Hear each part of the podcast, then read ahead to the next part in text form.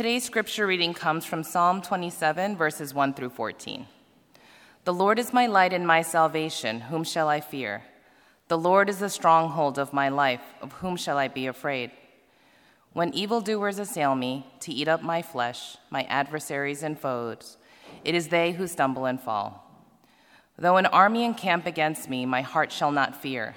Though war rise against me, yet I will be confident. One thing have I asked of the Lord that I will seek after, that I may dwell in the house of the Lord all the days of my life, to gaze upon the beauty of the Lord and to inquire in his temple. For he will hide me in his shelter in the day of trouble. He will conceal me under the cover of his tent. He will lift me high upon a rock. And now my head shall be lifted up above my enemies all around me. And I will offer in his tent sacrifices with shouts of joy. I will sing and make melodies to the Lord. Hear, O Lord, when I cry aloud. Be gracious to me and answer me. You have said, "Seek my face." My heart says to you, "Your face, Lord, do I seek." Hide not your face from me. Turn not your servant away in anger. O you who have been my help, cast me not off. Forsake me not, O God of my salvation. For my mother and my father have forsaken me, but the Lord will take me in. Teach me your way, O Lord, and lead me on a level path because of my enemies. Give me not up to the will of my adversaries, for false witnesses have risen against me, and they breathe out violence. I believe that I shall look upon the goodness of the Lord in the land of the living. Wait for the Lord. Be strong, and let your heart take courage. Wait for the Lord. This is the word of the Lord.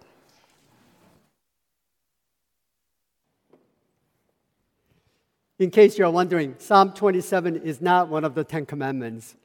It's, we've been going through Ten Commandments since the beginning of the year, and Rob has been really preaching these commandments in a very fresh way. And we've been learning, in particular, how God has revealed himself through these commandments. And you might remember, for some of you who are here, in the last summer, we went through a series in the Book of Psalms. And one of the psalms that I was studying at the time was this psalm that we'll be going through together, Psalm 27. So it's something that I really wanted to study, so which is why I selected this psalm. And to take a short break from the Ten Commandments, and next week, Pastor Rob will go back to the Ten Commandments, the Ten Commandments series. So let me pray before we continue. Father, we thank you for your word. We thank you that you've given us your word to reveal yourself to us. So we pray that you will be in the foreground and I'll be in the background, that your word will do its work of convicting our hearts and minds as we hear from your word and as we hear from this psalm. In Jesus' name we pray. Amen. Most of us are prone to worry, and we have tendency to be anxious and worried over issues of life. The worries and troubles of the world do not go away when we become Christian. In fact, the Bible tells us that if you are a Christian, in this world you will have tribulation. So let me ask you, let's take a pause and ask, what are some of your worries? In 2020, a couple of years ago, it may have been the coronavirus. Perhaps now it's the inflation or the economy, or all too frequent mass shootings. Or worries are more personal, such as serious illnesses in your loved ones, or concerns about our children or about our job. And these are all valid, real concerns shared by most Americans, probably for many of us here in this church. And when you have worries or anxieties, what is one thing that you seek? One thing that you would desire that God would do? So let's look together at this psalm, Psalm 27, to see what the psalmist, in this case the King David, what he teaches us. So first we'll look at how David is confident in the midst of fears. and then we'll look at the source of their confidence. So let me reread, and thank you, Julia, for reading the scriptures for us. And let me reread the first three verses of Psalm 27. It says, "The Lord is my light and my salvation. Whom shall I fear? The Lord is the stronghold of my life. Of whom shall I be afraid?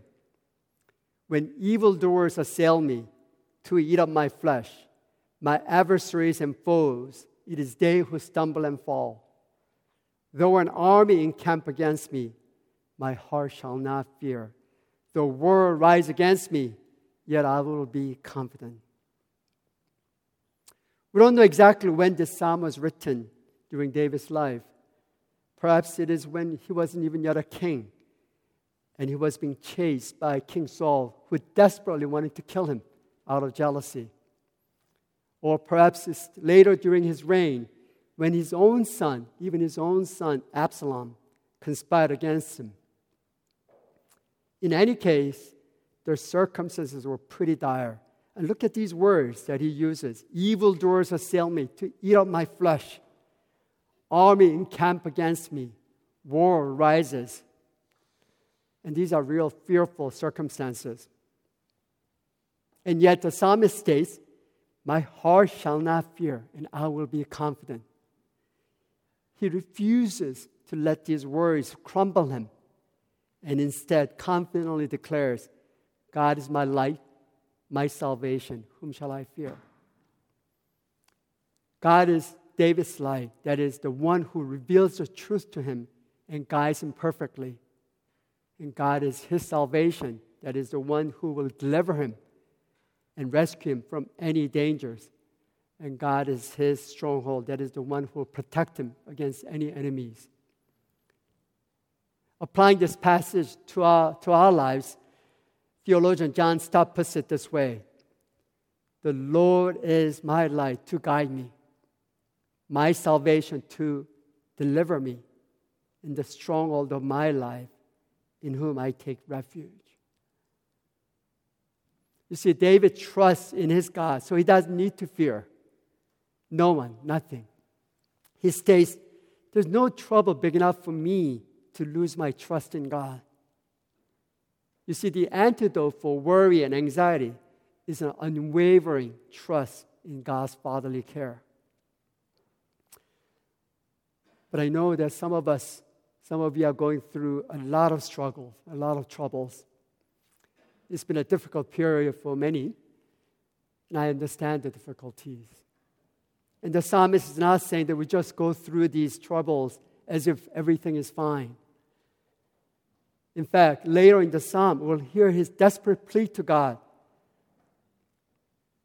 But as we'll see, even as he goes through ups and downs, it's God that he looks to for help and guidance.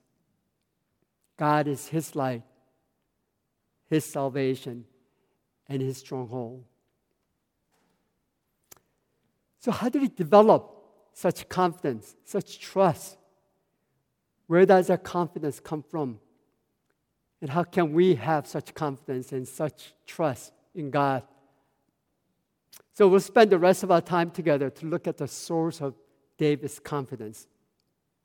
And earlier I asked a question: what would be one thing that you would ask God when you are surrounded by fearful circumstances? Naturally, we want God to fix the circumstances, for our family members to be healed, for my job to be protected. And David says that there is one thing that he would really like God to do, that he would ask God. But what he asks is surprising. So let's look at verse 4 again. It says, "One thing have I asked of the Lord that I would seek after." Remember, he's in the midst of terrible circumstances. "That I may dwell in the house of the Lord all the days of my life, to gaze upon the beauty of the Lord and to inquire in his temple." Isn't that interesting? Here's David surrounded by fearful troubles, evildoers, adversaries, wars. And these aren't just imaginary metaphor. These are real imaginary. These are not imaginary. These are real difficult circumstances. Yet his request is not, "Oh Lord, save me from my enemies." And that would have been a very natural prayer. And there's nothing wrong with asking God for deliverance. We ought to ask for healing, for protection from evil. And you'll see, in fact, later in the psalm, David desperately asks God to deliver him from his enemies. In fact, he prays in verse 9 and 12, "Cast me not off, forsake me not, give me not up to the will of my adversaries." And we have probably prayed prayers such as this, "God, just get me through this, and I'll follow you, obey you. Lord, just get me through this, then I will start reading the Bible, go to church every week, and do anything to follow you if you just get me out of this." Isn't that how we often pray, how we ask God? But David's immediate request is not for deliverance from his troubles. David has it the other way around. Here he is surrounded by troubles, and he says, "One thing that I've asked of the Lord, that I will seek after, that I may dwell in the house of the Lord." That is one thing that David wants, and is to be with God in God's house. He deals with his concerns by first going to God, and his main request is not for deliverance. Instead, his prayer is that I may dwell in the house of the Lord all the days of my life. And this isn't just a situational prayer while he's in a bad lot.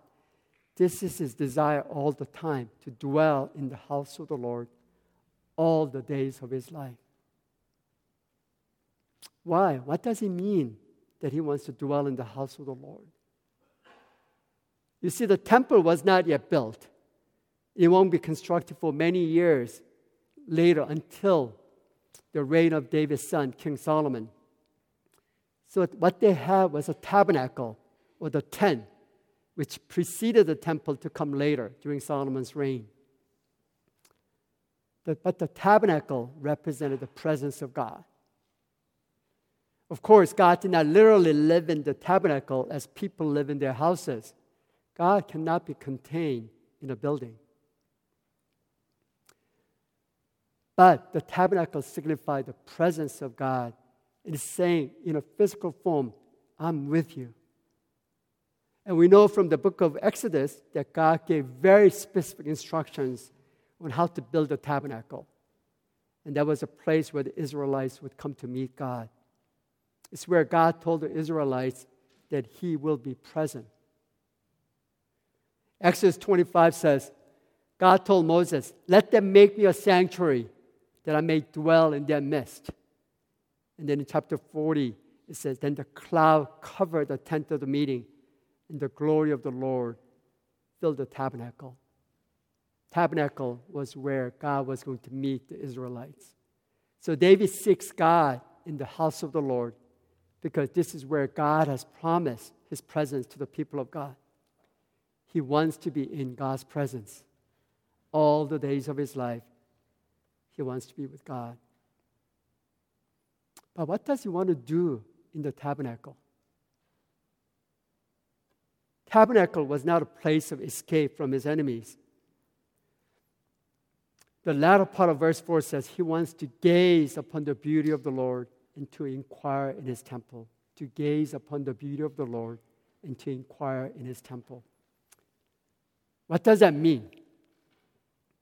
What does it mean to gaze upon the beauty of the Lord? And how do you describe God's beauty? Some of you, probably some of the older folks here, may remember a song by Keith Green. It goes, "Oh Lord, you are beautiful. Your face is all I seek. For when your eyes are on this child, your grace abounds to me." And when I became a Christian in high school, I grew up singing that song. But when I think about it, I'm not sure I knew what it meant. The Bible says we cannot see God's face. And we've been studying the Ten Commandments that we're not to make an image of God or bow down to it. So how do you see God's beauty or gaze upon it? Before we talk about God's beauty, in general, how do you define beauty? Beauty is difficult to define. It's not like an object, like a tree, which we can easily describe, or you can take someone outside and say, that's it, that's the tree. But how do you describe beauty? Even though we have difficulty describing it, we all desire beauty. We want to marry a beautiful person. We want to live in a beautiful house. We want to go to the mountains or the ocean to surround ourselves in the beautiful scenery.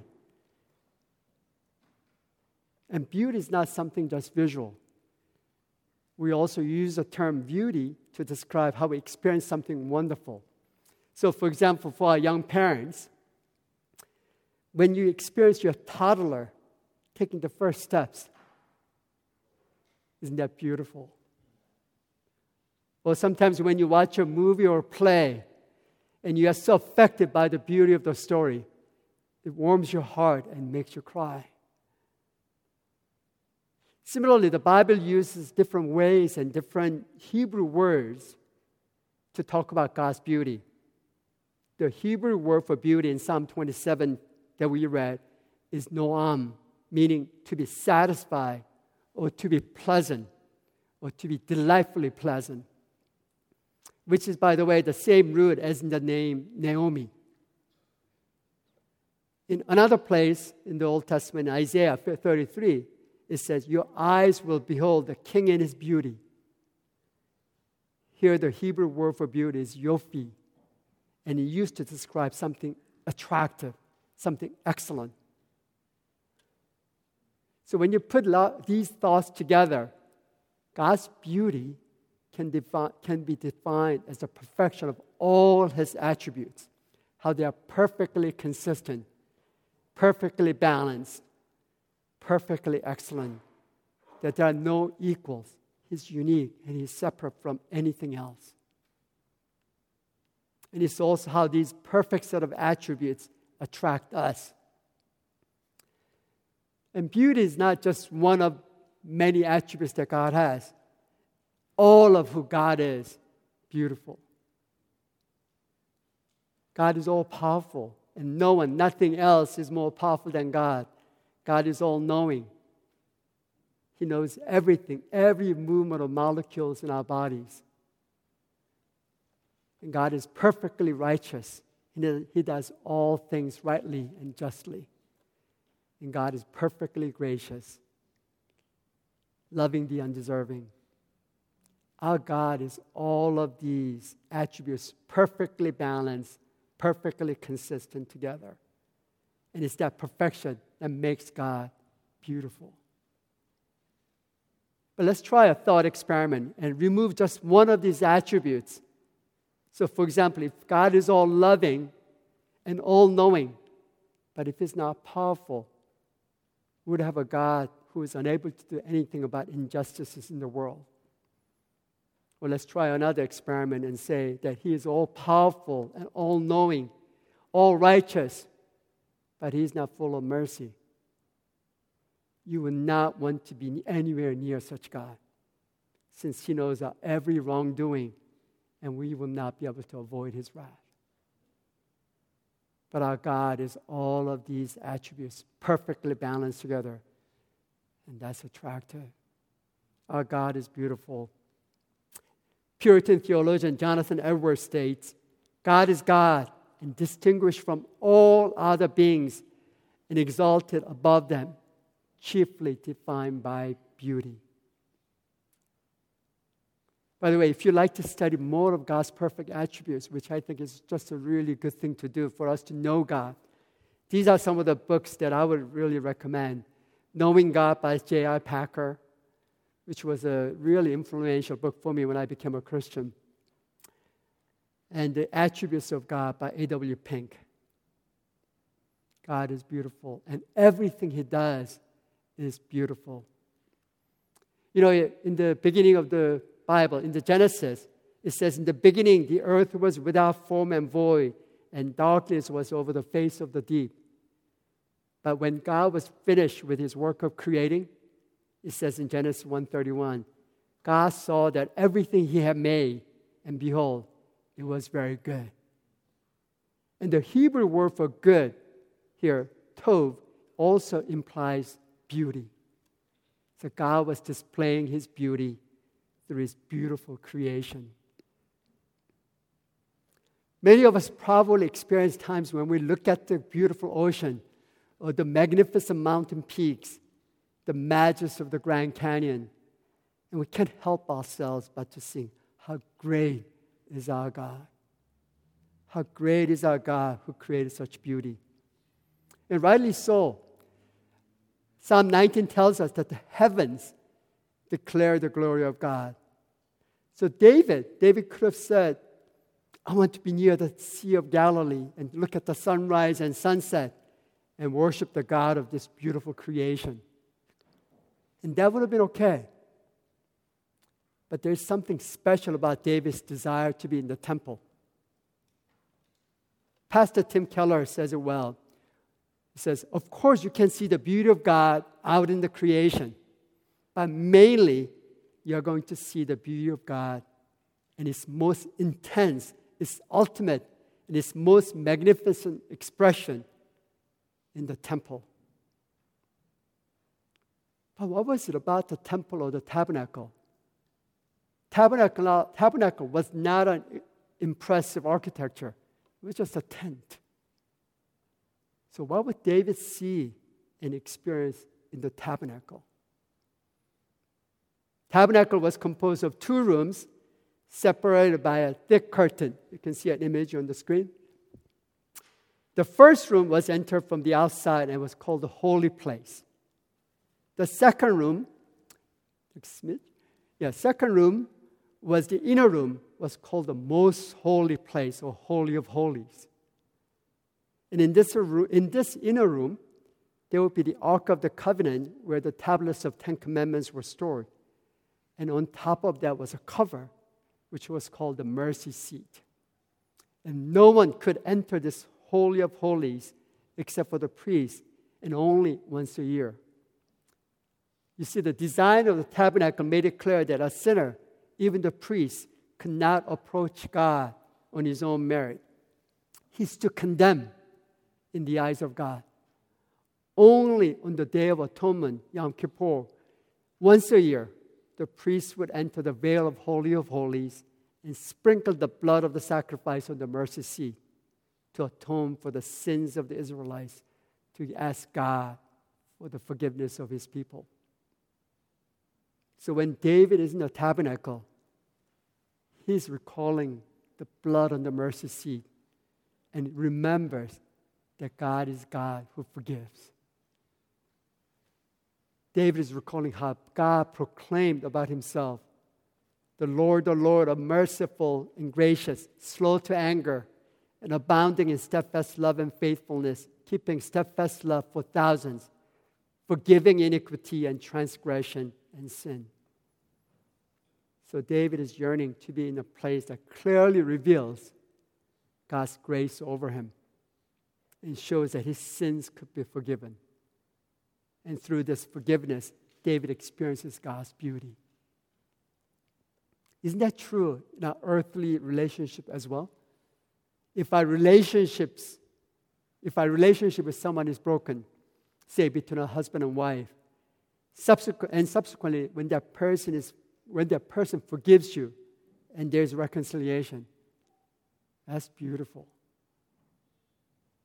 So being in the presence of God in the tabernacle and meditating on God's steadfast love and grace, on the God who forgives sins, he is also confident he can trust God for all his troubles.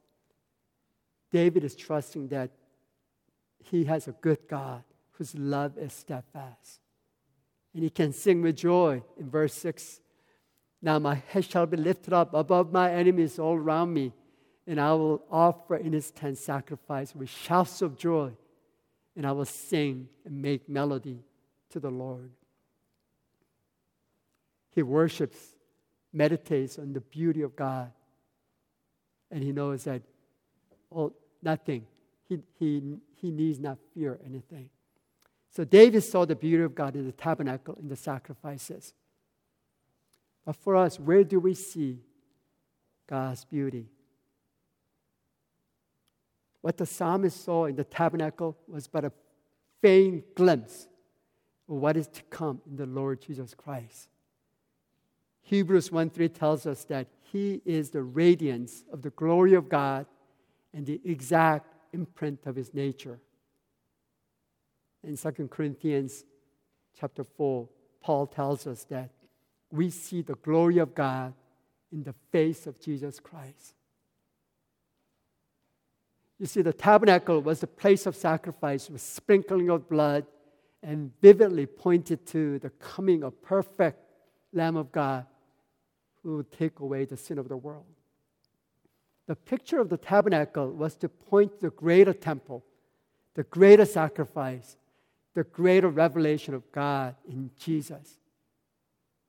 Jesus who announced that He is the greater temple. In the book of John, it says, "And the Word became flesh and dwelt among us, and we have seen His glory, glory as of the only Son from the Father, full of grace and truth." The Word became flesh and dwelt among us. And in the Greek language, it literally says that He pitched a tent or tabernacle among us. You see, Jesus is the new tabernacle. And yet, prophesying about Jesus as a suffering servant, prophet Isaiah puts it very starkly that He has no beauty. Isaiah 53 says, "He had no form or majesty that we should look at Him, and no beauty that we should desire Him. He was despised and rejected by men, a man of sorrows and acquainted with grief, and as one from whom men hide their faces, He was despised, and we esteemed Him not." As Jesus hung on the cross, He had no beauty or majesty to attract us to Him. Nothing in His appearance that we should desire Him. He was despised, rejected on the cross. But you see, Jesus is our mercy seat. Jesus shed His blood for our sins so that we would be forgiven. Philippians 2:7-8 tells us that God the Son gave up His beauty and emptied Himself by taking the form of a servant, being born in the likeness of man, and being found in a human form. He humbled Himself by becoming obedient to the point of death, even death on a cross. On the cross, He was despised, disfigured for us. He became very unbeautiful so that we can be forgiven and become beautiful. Because He paid for our sins on the cross so that when we believe in Him, we'll get our sins forgiven and His righteousness becomes our righteousness. The beauty of God is fully manifested in Jesus and His cross. And we see God's perfect set of attributes coming into play in the gospel story. We see the beauty of His mercy as Jesus comes to earth to rescue us. And we see the beauty of His sacrificial love as He willingly goes to the cross. And we see the beauty of His justice as He takes the punishment for our sins, taking our place. And we see the beauty of His power as He is resurrected. Some of you may have seen the movie Top Gun, the most recent one, Maverick. And it was nominated for the Academy Award for Best Picture. And its popularity isn't simply because Tom Cruise is a cool guy. But there is this wonderful part of the plot which shows sacrificial love between Tom and his student pilot. And it's beautiful. Every story that has sacrificial love in the heart of the plot grabs you, and it's truly beautiful. This is why the best place for us to see the beauty of God is in Jesus, in the gospel story of Jesus' sacrificial love and our forgiveness. And so when you believe in this beautiful Son of God, in the eyes of God, He no longer sees you as ugly in your sins. He sees Jesus' righteousness in you. So in the eyes of God, you are absolutely beautiful. We started our time examining how worries or fears tend to consume our lives. This psalm shows us that David trusts God and is confident in God even through troubles, because he has learned to dwell in God's presence, to gaze upon God's beauty, and to seek his guidance. The troubles did not go away, but he trusted in God who was greater than his troubles. And God often allows problems to come into our lives to strengthen our faith. And every time we exercise our faith in him, in the midst of a trial, we're growing spiritually. And that will help us not to succumb to fear and instead trust in the promises of God. So as we go through struggles, we call to mind God's promises, such as in Isaiah 41:10, "Fear not, for I am with you. Be not dismayed, for I am your God. I will strengthen you. I will help you. I will uphold you with my righteous right hand."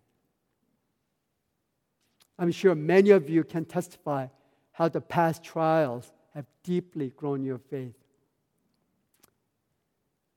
And like the psalmist, in order for us to grow our trust in him, we need to learn to gaze upon the beauty of God and inquire of him.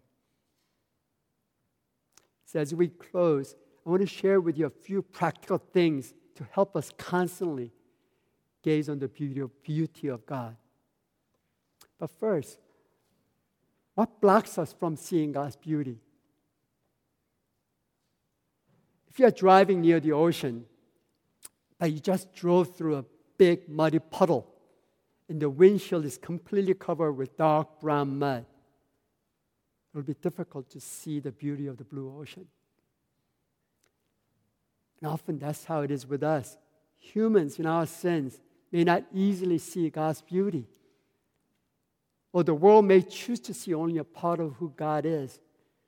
The world likes the fact that our God is a God of love, grace, and mercy.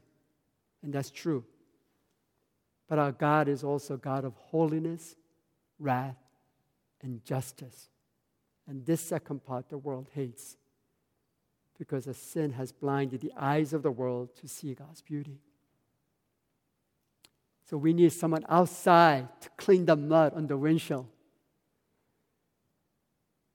Then when we come to understand the truth of God's justice, recognizing that we are sinners who rightly deserve punishment, and at the same time we understand that God is a merciful God, we fall on our knees and say, "God, be merciful to me, a sinner." Paul says in 1 Corinthians chapter 1, "For the word of the cross is folly to those who are perishing, but to us who are being saved, it is the power of God." You see, to the world, the cross is a defeat, where a good man died a terrible, senseless death. But to those who has eyes to see, in the cross, we see beauty of God manifested, how God revealed his steadfast love over sinners who didn't deserve. So dear friends, if you don't know this Jesus, ask God to open the eyes of your heart, to clean the mud over your heart, to see God's beauty. And at the same time, the ugliness of our sins. Then we can confess our sins and dwell in his presence, gazing on his beauty. And for those of us who are Christians, we can continue to ask God to show us beauty each day so that we can meditate on the beauty of the gospel and let the gospel shape our lives. So in other words, we dwell on God by prayer and meditation on the gospel. We let this beautiful truth sink into our hearts and change us daily. How we live our relationships, how we do marriage, how we do parenting, how we work. So the first was to pray and meditate on the gospel. And second, just like David desired to inquire in his temple, we inquire of him. In those days, they did not have the written Bible like we do. To read God's word, to hear God's word, they had to go to the temple or the tabernacle and have the priests read the scrolls. So in the tabernacle, David is seeking to hear God's word and to seek his guidance. He wants to learn what God's word is teaching him about his life. So David says in verse 11 of our today's psalm, "Teach me your way, O Lord, and lead me on a level path because of my enemies." And elsewhere in Psalm 1, he says, "His delight is in the law of the Lord, and on his law he meditates day and night." You see, he wants God's guidance for his life. For us, we have the greater benefit because he gave us his word, his written word in Old and New Testament. So we gaze and inquire in the words that God has written for us. And through these words, God has revealed himself to us so that we can get to know him and see his beauty. Theologian Jonathan King, in his book, The Beauty of the Lord, he says, God's beauty is seen throughout Scripture in the beauty of Christ. Scripture is one story that tells of God's beautiful heart to redeem a people for himself and to make them beautiful like his Son, Jesus Christ. God gave us the Scripture to reveal himself to us. So it makes sense for us to want to read what he has written for us to his children. So, brothers and sisters, let's make it a habit to read and study and to inquire of him. Here's another important application for us about being in a tabernacle. Tabernacle was a public gathering place of sacrifice and worship. The experience of gazing and meditating on the beauty of the Lord was not a personal quiet time. It wasn't just a personal experience for King David, but a corporate one, as it was a gathering place for the Israelites. So we too are encouraged to worship corporately as a church, as a family of God together, to meditate on Jesus and on the cross and his beauty. And we read and hear from God's word together to seek his guidance. And Jesus spoke about the temple of his body. And Paul taught that because we are united to the risen Christ, we are the temple of the living God. So as we gather to worship corporately, as we are doing today, this is a place where God is especially present, as we are the temple of the living God.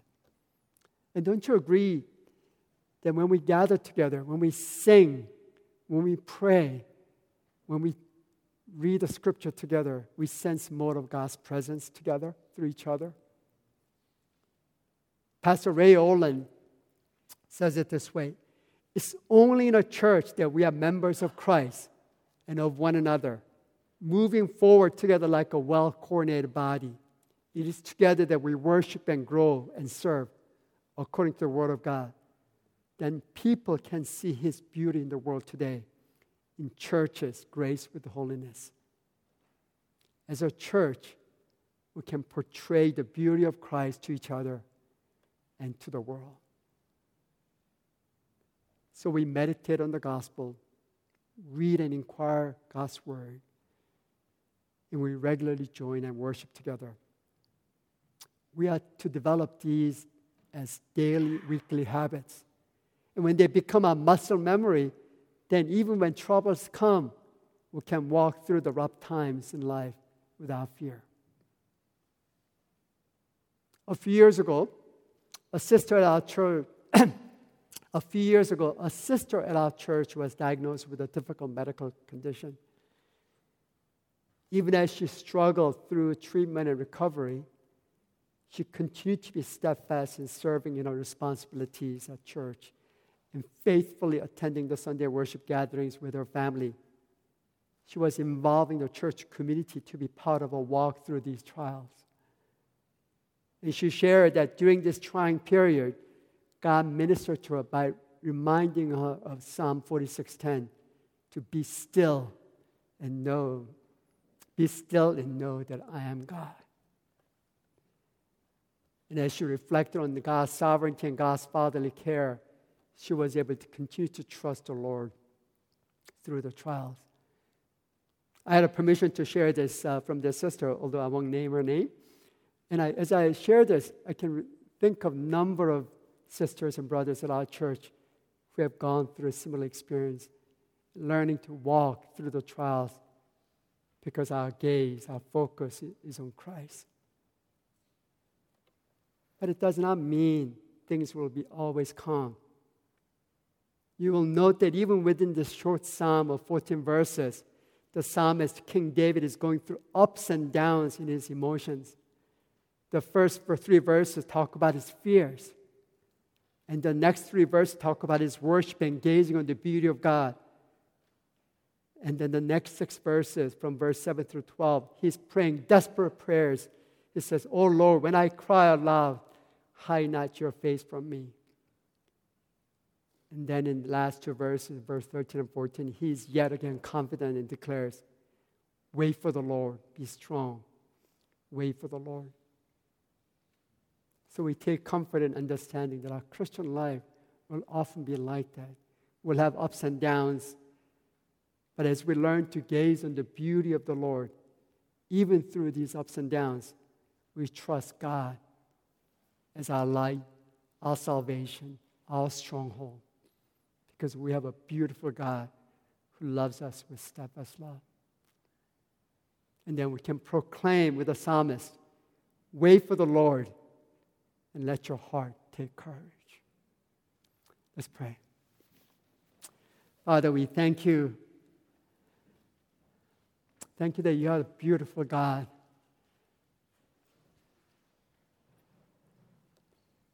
And because of your beauty, because of your steadfast love, you have given us your Son because you love us. Lord, help us to gaze on your beauty. Help us to be completely focused on you and who you are. And for those of us who are walking through difficult times, Lord, pray that you will especially be present, be especially comforting, and help them to see that you are stronger than any troubles, and you are beautiful, more beautiful than anything else. In Jesus' name we pray. Amen.